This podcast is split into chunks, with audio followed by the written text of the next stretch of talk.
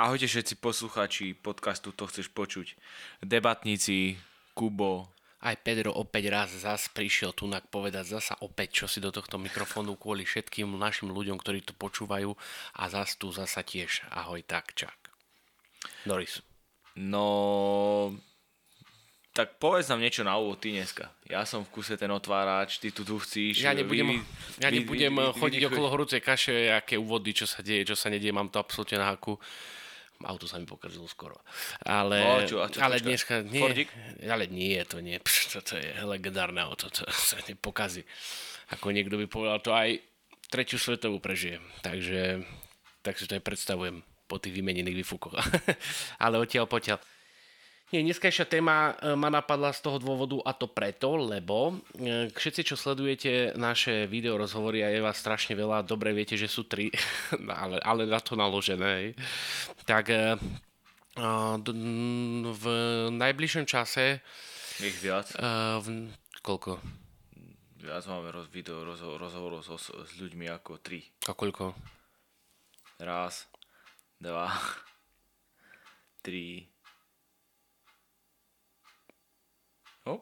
No, takže sme skončili pri 3. Takže 3. No ja som si myslel, že viacej ty kokos. Úplne, no dlho sme nenahrávali, budeme to musieť zmeniť. Ináč, keď si pozrete alebo vypočujete čas predsavzatia, tak tam som už zasa, a tuším som tam hovoril v rámci tých predsavzatí, koľko videí chcem nahrať tento rok. Čo samozrejme sa už asi nesplní, ale za to vás môžem naladiť, že keď sa raz začnú... 4. Tak, dobre, tak 4. Keď sa raz začnú nahrávať, tak to nebudete stíhať ani pozerať, lebo to pôjde celkom prask. No a jeden z takýchto ľudí, ktorého si budeme chcieť ku nám pozvať, bude jeden z horských záchranárov a preto dneska by som to akože... poňal ako predvoj na rozhovor s horským záchranárom, keďže aj Kubo je takzvaný dobrovoľný horský záchranár. Čakateľu dobrovoľných horských záchranárov. Do konca, hej. A vidíte to, a toto ste napríklad ani nevedeli, že existujú nejaký dobrovoľný, potom čakateľ dobrovoľný, potom možno ešte beginner, čakateľ dobrovoľný a niečo predtým. Ale on čosi má nejaké skúsenosti, ja tiež poznám...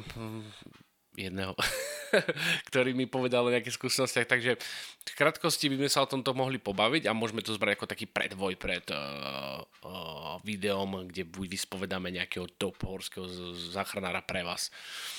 A možno sa opýtame, že aj koľkých mŕtvych Čechov už našiel. Ja v sandálkach, v snehu. To si myslím, že boli všetci. No, a teda... ja začnem hneď tou pre mňa takou zaujímavou udalosťou a nie že udalosťou, ale tým, že kto sa pohybujete v horách a to nemusíte byť úplní turisti, ale už si niekedy boli proste na hrebení a keď idete po hrebení v zime, tak idete popri takých tyčkách, hej, ktoré vám značia ten hrebeň a to som napríklad ja vôbec nevedel, že o toto sa starajú horskí záchranári. No staráme sa o to, ako Horská záchranná služba. Samozrejme, tá Horská záchranná služba je rozdelená ako keby do každého regiónu, kde to je treba. Ja mám tým na mysli, respektíve, alebo horského pásma, to je skorej asi také presnejšie vyjadrenie. Mám tým na mysli konkrétne, sú napríklad horskí záchranári Vysoké Tatry, horskí záchranári Nízke Tatry, Horská záchranná služba Západné Tatry, Horská záchranná služba Malá fatra, Veľká fatra, potom sú horskí záchranári na Donovaloch, teda pri nejakých veľkých lyžiarských strediskách a podobne. Čo sa týka tohto značenia, nedávno som ako čakateľ dobrovoľný horský záchranár pomáhal s takýmto značením na hrebení Veľkej fatry.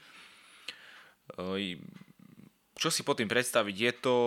Sú to tyče. Sú to a také... neviem, že predstaviť, ale že som myslel, že to nejakí lesníci robia. Čo ja viem, alebo ja neviem, kto nejakí lesníci tam prišli. No tak lesníci tam... s tým nemajú nič spoločné, keď príde... Už je to nad pásmom lesa, hej, takže tam už... Nemajú s tým nič spoločné. Tam už lesníci nie sú, hej. keď príde na záchranu ľudského života v zlých zimných podmienkach vo Fujavici v snehu, tak lesníci s tým nemajú absolútne nič spoločné. Vieš. To nehovorím, že oni majú prísť zachraňovať, ale ono sa s tým nič nemá, pretože sa to robí pre turistov a ski alpinistov. A je to z jedného prostého dôvodu. Tak v tom prípade nejaký turistický oddiel by sa o to mohol starať. Tak vieš to... Mne tak mi to príde, že... Jednoducho to je správa. To je správa národných parkov a správa národných parkov. Nepoznám presne ten proces, ale správa národných parkov komunikuje práve s Horskou záchrannou službou pravdepodobne. Jednoducho má to Horská záchranná služba na starosti. A kto to platí? Tie tyčky, to sadenie tých ľudí. Tak ako Horská záchranná služba je štátna správa. A toto som napríklad tiež nevedel. Profesionálne horskí záchranári spadajú pod ministerstvo vnútra, rovnako ako policajti, hasiči a vojaci.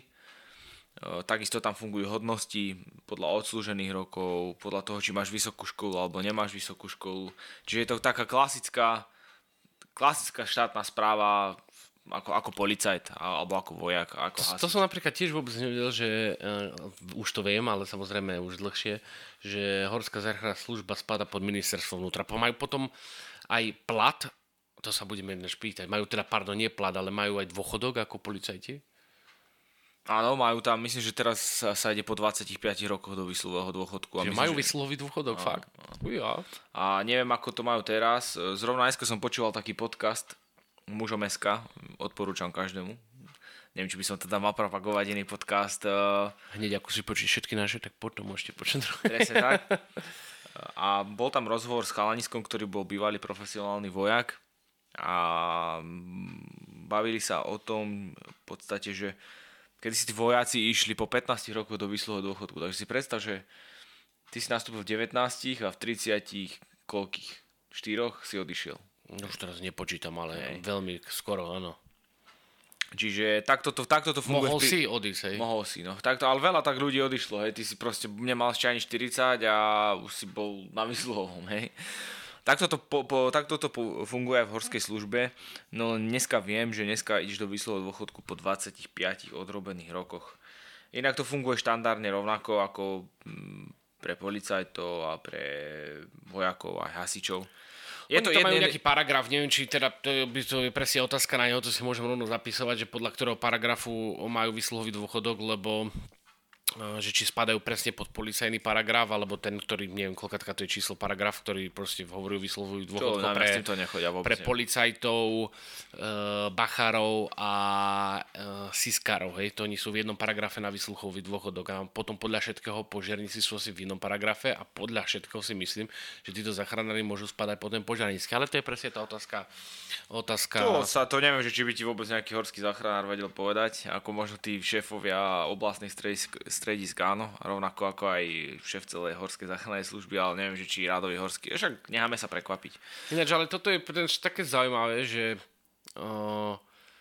pokiaľ sme v stave mieru, áno, keď nebudeme rátať s tým, že vojak je, akože podstupuje to riziko, že je profesionálny vojak, tak ide proste do armády, keď je by bol nejaký ozbrojený konflikt, alebo nás niekto napadol, tak musí akože okamžite brániť. Takže akože má toto riziko. Ale samozrejme potom berú aj záložakov, hej, ktorí nie sú vojaci, oficiálne nemajú tento výsluhový dôchodok, čiže to je také akože diskutabilné. A títo horskí záchranári mi prídu, že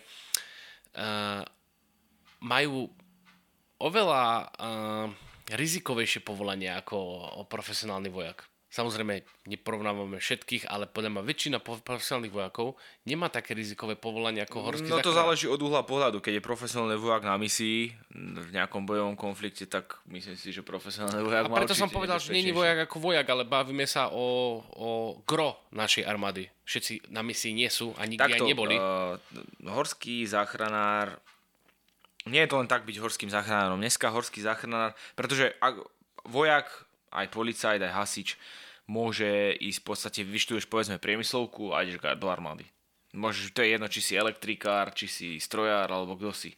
Samozrejme, potom sa ti to už podľa toho vyštudovaného odboru môže prispôsobiť tá odbornosť tam. Napríklad, môže byť vojak elektrikár. Ale podľa mňa môže byť vojak a nemusíš mať ani vysokú školu. Či priemysl... Dobre, musíš mať svoju maturitu, myslím. Hej, maturitu. Myslím, že k vojakom to bolo kedysi, že stačil ti výučný list, ale teraz asi už musíš mať aj maturitu. Ale horský záchranár musí mať môže mať teda priemyslovku kľudne, ale musí mať zdravotné vzdelanie. Zdravotnícke. To znamená, kedysi to bolo, že ti stačil tzv. Malý záchranár, to znamená, že si musel robiť maturitu, to vzdelávanie, neviem presne koľko trvalo, ak mám byť úprimný, nechcem trepať, ale myslím, že 2 roky. Ale dneska viem, že chalani si musia robiť bakalára. To znamená, musíš mať vyštudovanú urgentnú zdravotnú starostlivosť, buď na Slovenskej zdravotníckej univerzite, alebo na nejakých odnožiach. Jednoducho musíš mať bakalára z urgentnej zdravotnej starostlivosti. To znamená, že ty musíš poskytnúť v rámci svojich možností relevantnú zdravotnú starostlivosť pacientovi v tých horách alebo na zázdovke, alebo záleží, kde slúžiš. Takže ešte dokonca musíš mať aj vyššie vzdelanie ako vojak. No, musíš. Ako dneska to záleží, kto to šéfuje, ale ja som tak počul, že vyžaduje sa teraz, aby si mal bakalára. Neviem, pre nových horských záchranárov, starí horskí záchranári, ktorí už slúžia niekoľko rokov, nie všetci to majú. Ale noví, pokiaľ viem, tak by si mal mať toho bakalára z urgentnej zdravotnej starostlivosti. To je ale v podstate jedno, že či teda máš bakalára alebo nemáš, alebo máš iba toho malého záchranára, proste musíš mať záchranu. Ty musíš byť schopný vedieť resuscitovať, musíš byť schopný podať záchranné lieky, musíš vedieť napichnúť žilu. Tieto veci ti musia byť známy. A musíš byť teda určite zdatný v tých ako horský záchranár. Čo napríklad veľa ľudí nevie, a ja viem, že veľa horských záchranárov robí aj záchranárov na sanitke. Hej, majú... No, dneska to je trošku iné. Nerobí. Akože už sa to nerobí. Ono to záleží, lebo takto. My máme na Slovensku RZP a RLP. Čo sa týka záchranárov klasických, čo zachraňujú v mestách ľudí, áno, infarkty, bitky a neviem čo všetko, alkoholikov. RZP je rýchla zdravotná pomoc a RLP rýchla lekárska pomoc. Rozdiel je v tom, že RZPčka sú zdravotníckí záchranári, to znamená, že to sú ľudia, ktorí majú vyštudovanú urgentnú zdravotnú starostlivosť. Nemusí tam byť prítomný lekár. Áno. RLP je rýchla lekárska pomoc a tam už lekár prítomný musí byť. Áno. Čiže toto je rozdiel medzi RZP a RLP.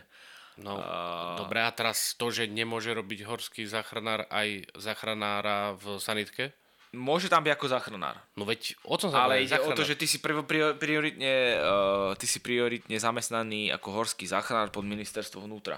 A táto RZPčkari ani RLPčkari moc nechcú brávať, momentálne čo viem, možno existujú výnimky, ale moc nechcú brávať ľudí na polovičný úväzok. Skôr sa horský záchranár zamestná ako záchranár urgentnom príjme v nemocnici možno na polovičný úväzok.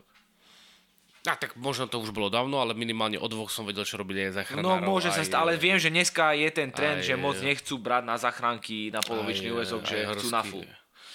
Načal to je... Ale stále mi to proste nedá, že majú tí horské záchranári proste podľa mňa rizikovejšie povolanie ako vojaci. Ale tak to už, ja sa tiež otázka asi na niekoho z fachu, ktorý nám povie svoj názor na to. Jasne, asi bude aj rozdiel o tom, že ako v každých horách je to nebezpečné a samozrejme netreba posuňovať ani malú fatru, ani veľkú fatru. Ale predsa to asi bude tak, že v tých Tatrách je to asi podľa všetkého najnebezpečnejšie. Suverene. Ako tie horské záchranári v Tatrách to sú naozaj dávači. Z toho dôvodu, že Tatry síce nie sú veľké pohorie, ale je to veľmi zrádne pohorie. Sú tam doliny, veľmi tie úzke doliny, ktoré sú v Tatrách, spôsobujú aj prudké zmeny počasia. Aj keď letí tam helikoptéra na záchranu, tak... čo som pozeral a počúval ľudí, respektíve z Air Transport Europe.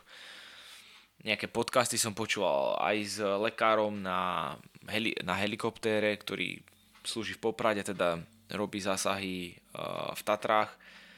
A on teda konkrétne, aj pilot stade, sa vyjadrovali pre média, že... zasahovať v Tatrách je veľmi zložité kvôli nevyspytateľnému vetru v tých dolinách. Tým, že sú tie doliny úzke, tak je tam rôzne prúdenie vzduchu. A samozrejme, iné je to v lete, iné je to v zime, iné je to na jeseni, iné je to na jar. Podotýkam, záchranár nikdy nejde do rizika, že by ohrozil svoj vlastný život. A to je, akože sa tak povie, ale... No to sa tak povie, ale sa to tak aj robí vo väčšine. Ty ako nepoješ do Tatier, keď máš orkán a niekto išiel na Gerlach tedy. Ty tam nepoješ ako záchranár. No to samozrejme, ja, keď poješ orkán, tak 100% nie, ale... Ani tam nepoješ, keď tam budú treskať blesky. To samozrejme tiež nie, ale už vôbec ísť tam za nejakým účelom...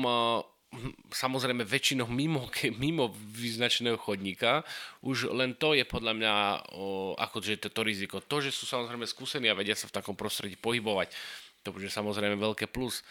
To, že keby prišiel samozrejme orkan alebo blesky, to samozrejme, že tam nikto nepôjde. A helikoptera už vôbec tam nebude letiť. No to, ani za znížené viditeľnosti. Helikoptera sa otáča presne tak, už len za znížené viditeľnosti. Keď ju chytí niečo, tak odchádza. Ale to musí byť úplne podľa mňa krásnočké počasie. Aby som nezabudol povedať na margo tých záchranárov z Vysokých Tatier, tak to sú dávači. Jednoducho, Tatry sú... Máš tam množstvo dolín, máš tam množstvo vrcholov, množstvo hrebeňov a podobne. No a teraz, keď ti niekto uviazne na prostrednom hrote, povedzme, tak ty naozaj sa musíš vyznať. Podľa popisu situácie musíš vedieť zhodnotiť, že kde sa asi cca nachádza, a to bez toho, aby si to tam nemal prechodené, nálezené, prelezené, vyzláňované a neviem čo, tak bez toho to nebudeš vedieť. A teraz, keď sa ti niekto dolame, povedzme, že si zlomí ruku, nohu, alebo nedaj Bože nejaké vážnejšie zranenie chrbtice alebo tak samozrejme ty sa k tomu zranenému musíš dostať čo najrýchlejšie. No, samozrejme. Keď tam nemôže letieť helikoptera, tak ideš po zemne a to znamená, že sa v tých horách musíš reálne vyznať a musíš byť zdatný v práci s horolezeckým materiálom. Ale ináč to je teraz taká správa, čo som zachytil v televízii, že patrali po nejakom Poliakovi už skoro mesiacej a vlastne po mesiaci alebo koľko, že utlmujú patranie, hej? No, že už proste po ňom nejdu patrať, hej? Akože že kvôli nemu už nepôjdu do hor hľadať, lebo že to strašne dlho. A to je ináč zaujímavé, lebo ten Poliak niekde sa šmýkol či čo a on normálne si zavolal pomoc, on s nimi komunikoval. Povedal im, kde bol, oni tam prišli a on tam nebol. A odtedy ho nikto nenašiel. Teda odtedy. Vtedy ja myslím, že už prejavoval nejaké známky dezorientácie, takže Boh vie, čo tam udial. A to tam bol vrtuľník, boli tam drony s termovíziou. Oni tam, záchranári tam behali, ale proste človeka nenašli. Ale ani telo nenašli. To je ináč zaujímavé. A samozrejme, to mohlo byť niekde inde, kde on popisoval, kde sa to stalo.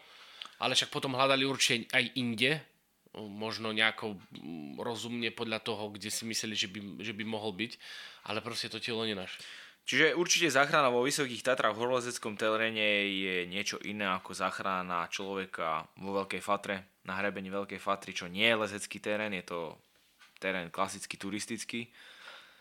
No a tým vôbec nechcem ja spochybňovať prácu horských záchranárov vo Veľkej Fatre, len chcem tým povedať to, že naozaj v tých Tatrách vysokých to môže byť podstatne, alebo aj západných, kde si na ostrom Roháči povedzme, to môže byť podstatne nebezpečnejšie, pretože sa jedná o zrádnejší terén, exponovanejší, vzdušnejší.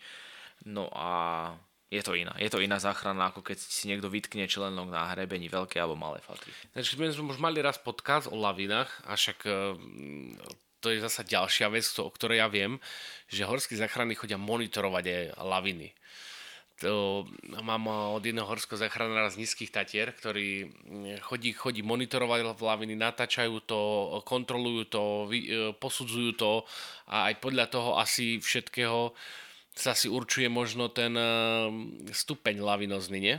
Že to chodia robia sa pravidelne v zimných podmienkach, sa robí analýza snehu na rizikových svahoch, ktoré sú strmé, a posudzuje sa tam teda nebezpečenstvo vzniku lavín. Sú na to klasické techniky. No to sme už povedali v tom podcaste, tuším, o lavinách, nie sme sa o tom bavili. Hej. Takže kto chce, tak si nájdete tento podcast. Ja by som sa ešte k tomu vrátil, sme to nedokončili, čo sa týka toho tyčovania hrebenia. Sme sa tam zamotali. A to tyčovanie hrebenia, no tie tyče to sú klasické tkli, by som povedal, majú vyše 2 metrov, aj 3. No a robia sa preto, aby bola jasne vyznačená línia hrebenia, aby v prípade, že v zime príde nejaká fujavica, prudké sneženie, zlá viditeľnosť, aby bola zjednodušená orientácia pre či už turistov alebo ski alpinistov. To znamená, že keď pôjdeš po tých tyčiach, tie tyče sú od seba, možno 10 metrov, tak keď sa budeš snažiť ísť tej línii, tak tie tyče by ťa mali naviesť dole z toho hrebenia, do bezpečnejšieho terénu, kde možno tak nefúka a kde už bude zlepšená viditeľnosť a tak. Keď raz odchádzam niekedy s krčmi večer a vidím štangavstov opúšťajúc tento podnik, tak by som povedal niekedy, že aj oni by povedali také tyčovanie rovno domov, že či ste nerozmýšľali, že by ste vytyčovali aj nejaké také hlavné krčmy, že aby sa ľudia vedeli dostať, ako aby nezišli z cesty a držali sa aby nezišli cesty, ale to v rámci srandy aby bolo. Ale tak to už neviem, či by to tak mohlo byť, alebo nemohlo byť. Nie, potom je tam ďalšia vec. A záchranári, čo viem, tak pracujú aj so psami. Že samozrejme, psi sa používajú prevažne. Asi záchranár používa psa na vyhľadávanie ľudí v lavinách. Či ešte na niečo? Aj v lavinách sú, ale sú aj psi, ktoré sú cvičené na vyhľadávanie v zastávaných oblastiach. Sú psi vycvičené oni vo všeobecnosti sú tie psi vycvičené na hľadanie nezvestných ľudí a vedia vyhľadávať. Konkrétne do tohto až tak strašne nevidím, ale myslím si, že je to tak pravdepodobne, že vedia tie psi vyhľadávať nezvestné osoby. Aj v porastoch, v lesoch vedia vyhľadávať tie psi, pod snehom vedia vyhľadávať tie psi v prípade nejakých ničivých katastrof. Keď bolo ináč v Turecku Lomeno Syria zemetrasenie, tak išli psovodi z Nízkych Tatier. Bolo ich tam viac, bol tam aj z Veľkej Fatry, boli tam aj z Tatier. Takže záleží, boli tam tí najlepší psovodi z radov horskej záchrannej služby. A čo viem, tak podarilo sa im dohľadať zachrániť niekoľko životov. A teda používali psy, ktoré sú schopné vyhľadávať aj v lavínach ľudí. A to bolo teda v zastávanej oblasti, v ruinách po zemetrasení. Tak? Teda bývalé zastávané oblasti. Potom iba viem, že hovorili také informácie, že potom museli odtiaľ prchnúť, lebo sa tam už vyostrovala situácia a už sa necítili bezpečne. A to sa mi páčilo, že to mi tak bolo povedané, že mali takú informáciu, že keď zavolajú, že chcú ísť domov, tak prídu okamžite po nich a tak aj bolo, že proste v istom momente, keď už vedeli, že už sú oveľa viac v nebezpečenstve oni, ako to, že by niekoho zachránili, tak povolali, nech po nich príde proste lietadlo a stiahli sa odtiaľ. Ale za ten krátky čas, čo tam boli, či tam boli týždeň alebo dva? Týždeň, no. Týždeň, ono tak je to aj kvôli tomu, kvôli tej vyostrenej situácii a je to aj kvôli tomu, že s tou dobou, ktorí sú ľudia uväznení v tých troskách, klesá šanca na ich prežitie. Je to z rôznych dôvodov, či už sú to zranenia, alebo je to nedostatočný prísun kyslíku, možno nejaká dehydratácia. Bez jedla sú tí ľudia, takže ono už po tom týždni tam už rapidne klesala ich šanca na prežitie. Takže ináč, ale potom je tu ešte taká jedna vec, ktorá je vlastne s tým spojená, keď som povedal, že horský záchranár by mohol byť aj záchranár v sanitke, tak existuje horský záchranár, ktorý je aj horský vodca? Sú, jednoznačne sú. Sú chalani, ktorí sú aj medzinárodní horskí vodcovia. No a to záleží od toho, aký si vyskylovaný, no. Že kto si, že ako lezieš, ako lyžuješ, aké máš schopnosti. Lebo to presne, to sme sa minule bavili, to si mi hovoril ty, že akože, aby ste sa stali horským vodcom, ako náročná záležitosť. Takže keby raz sa mi niečo stalo v horách, tak by som chcel, aby prišiel po mňa horský vodca, ktorý je horský záchranár. Tí horskí záchranári musia niečo vedieť. Samozrejme, horskí záchranári musia vedieť liesť, musia vedieť uzly, musia vedieť improvizované lánové techniky, musia vedieť vyslobodiť osoby z exponovaného ťažkého terénu za pomoci lana a za pomoci rôznych kladiek. Čiže tí chalani vedia. Jednoducho tam nemôže byť niekto, kto nevie lyžovať vo voľnom teréne napríklad. To niekto, kto v živote neviazal osmičkový úzol, alebo ja neviem, osmičkový úzol je absolútny základ, hej. Niekto, kto nevylezie šesku na prvom konci lana, alebo tak. Čiže už to, aby si bol dobrovoľný záchranár, to, že som povedal ja, že som čakateľ, to znamená, dostal som index a ten index musím vyplniť. Mám tam nejaké podmienky, čo si pod tými podmienkami predstaviť. Sú tam podmienky na lezenie, musím vyliezť nejaké obťažnosti na prvom konci lana, musím vyliezť niečo po vlastnom istení v Tatrách. Čo to znamená po vlastnom istení? To znamená, že to istenie vytvorím sám v stene alebo v ceste za pomoci vklínencov a friendov. To sú istiace pomôcky. Musíš tam mať nálezené mixové lezenie, to znamená ľad skala, musíš tam mať vylezené nejaké ľady. Tie rady majú nejaké podmienky samozrejme a tie podmienky sú sklon ľadu napríklad. Myslím, že to je minimálne 60 stupňový ľad, ale to som si nie istý, musel by som sa pozrieť do indexu. Ďalej je tam, musíš tam mať zlyžované aspoň 40 stupňové žľaby, čo je dosť trmé, je to voľný terén už samozrejme. Musíš tam mať za sebou nejaké skialpové túry, kde nastúpáš aspoň 1700 výškových metrov, nejaké letné túry tam musia byť a samozrejme odslúžené niečo na zjazdovke. A potom keď už má ten index vyplnený, tak čo? Tak môžem ísť do školiaceho strediska na let, na zimné vyškolenie na zmluvného dobrovoľného záchranára, ak ma pošle môj náčelník. A keď bude z teba zmluvný dobrovoľný záchranár, tak potom čo?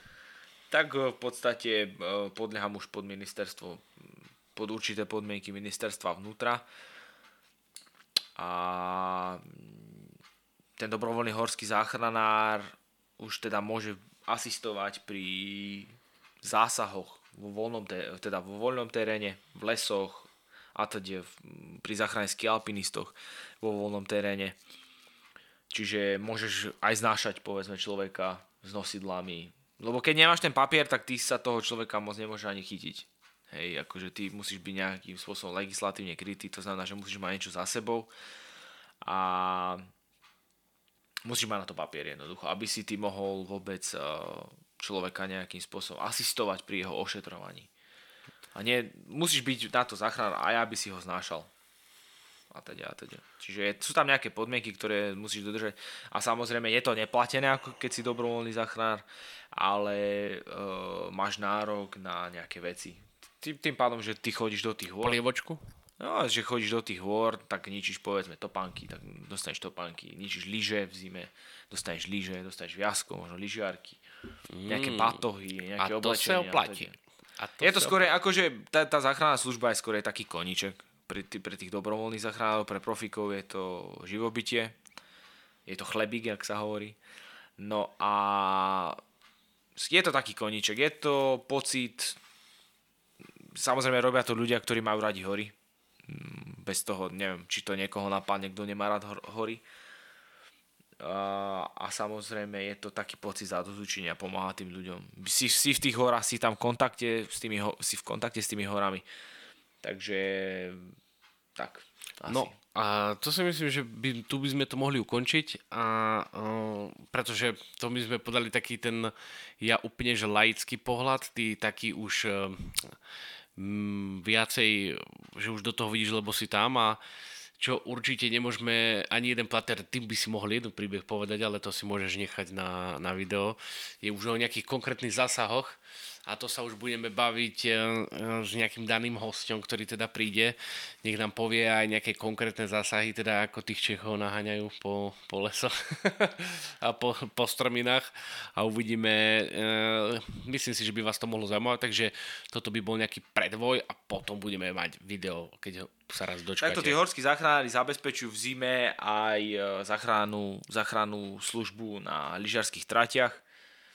Či už sú to záchranné vo Vysokých Tatrách, možno kdesi na Štrbskom plese, v Západných Tatrách, neviem, kde tam, v Roháčoch. No však, kde sú lyžiarské strediska? V Roháčoch. Ja napríklad slúžim ako čakateľ dobrovoľný horský záchranár. Slúžim v jednom lyžiarskom stredisku nedaleko Martina, teda v Turcii. No a to je samozrejme zase taký iná vec, že že ako záchranár slúžiaci na lyžiarskej trati nemusíš byť dobrovoľný, zmluvný dobrovoľný záchranár, ale tam ti stačí mať papier, že si vyškolený na záchranu na lyžiarských tratiach. To znamená, musíš byť schopný, musíš byť dobrý lyžiar a musíš vedieť behať so saňami. S kanadskými saňami je to po väčšine, to znamená, tí pacienti, keď má zlomenú nohu, no tak sa musí zviesť. Samozrejme, je to viacero diagnóz, môže to byť zlomenina nohy, zlomená chrbtice, keď má niekto otras mozgu, tak ide v saniach, sa zváža. Je tam, tých zranení je celý rad, takže a záchranár, ktorý slúži, ktorý má to papier, ktorý slúži na takejto zjazdovke, tak musí vedieť ovládať tieto sane. A musí bezpečne dopraviť pacienta zo svahu už do ošetrovne alebo do sanitky. To záleží teda už od rozsahu zranenia. No ešte, aby ste ho opačne neodviezli. Nebezpečne. Už ešte ho vrátim hore na svah, nezlyžuje raz, ne? Prezident, tak tu zlyžuješ, si ťa pozriem, aký oblúčik, no nič moc, takže ťa nebereme, zostan tu a počkaj, kým príde ratrak. A hotovo. No, tak čo? Finish? No finish asi, no. Finish. Myslím, že také zaujímavejšie to bude, keď budeme mať reálne horského záchranára, ktorý o tom povie viac. Profesionálne horského záchranára, ktorý teda pozažíval viac tých zásahov. Ja som teda moc teréne nezasahoval a nejako čakateľ teda by som nemal. A nemám s týmto skúsenosti teda. Takže keď príde nejaký profík, ktorý má už nejaké roky skúsenosti, nejaké roky odslúžené a niečo už zažil v tom teréne, bol na nejakých záchranných akciách, tak jednoznačne budeme k tomu určite viac čo povedať. To 100% a na to sa budeme tešiť. Wow. Takže stay tuned. Tak, stay tuned. Ako, dobre som to neviem. Sorry, ak ste tu nejakí profi angličtinári alebo nejakí prekladatelia, ak som to vyslovil nejako zle, ale tak. Uhrik sa nedostal, tak môžeš hovoriť po anglicky stále. Aj keď ja teda niekedy hovorím zle, ale tak. Je to OK. Takže toto bola asi taká horská záchranná služba v podaní Kuba a Peťa. Základná. Nejaký taký úvod. A niečo, čo je tak v takej bežnej praxi dobrovoľného horského záchranára. Alebo ako čakateľ teda prichádzam do styku s chalami, ktorí sú zmluvní dobrovoľní záchranári. A už mám za sebou ako čakateľ aj služby na lyžiarskom stredisku jednu sezónu. Tak niečo som už teda videl, zažil, pri niečom som asistoval, takže niečo viem o tom, ale je to stále len taký základ, by som povedal. Takže yes. Týmto by som to asi ukončil. Chceš ešte niečo povedať našim divákom? Finish it. Ďakujeme, že ste to dopočúvali až sem a určite zostaňte v strehu, pretože budú sa diať veci. Máte sa krásne, čaute. Čaute.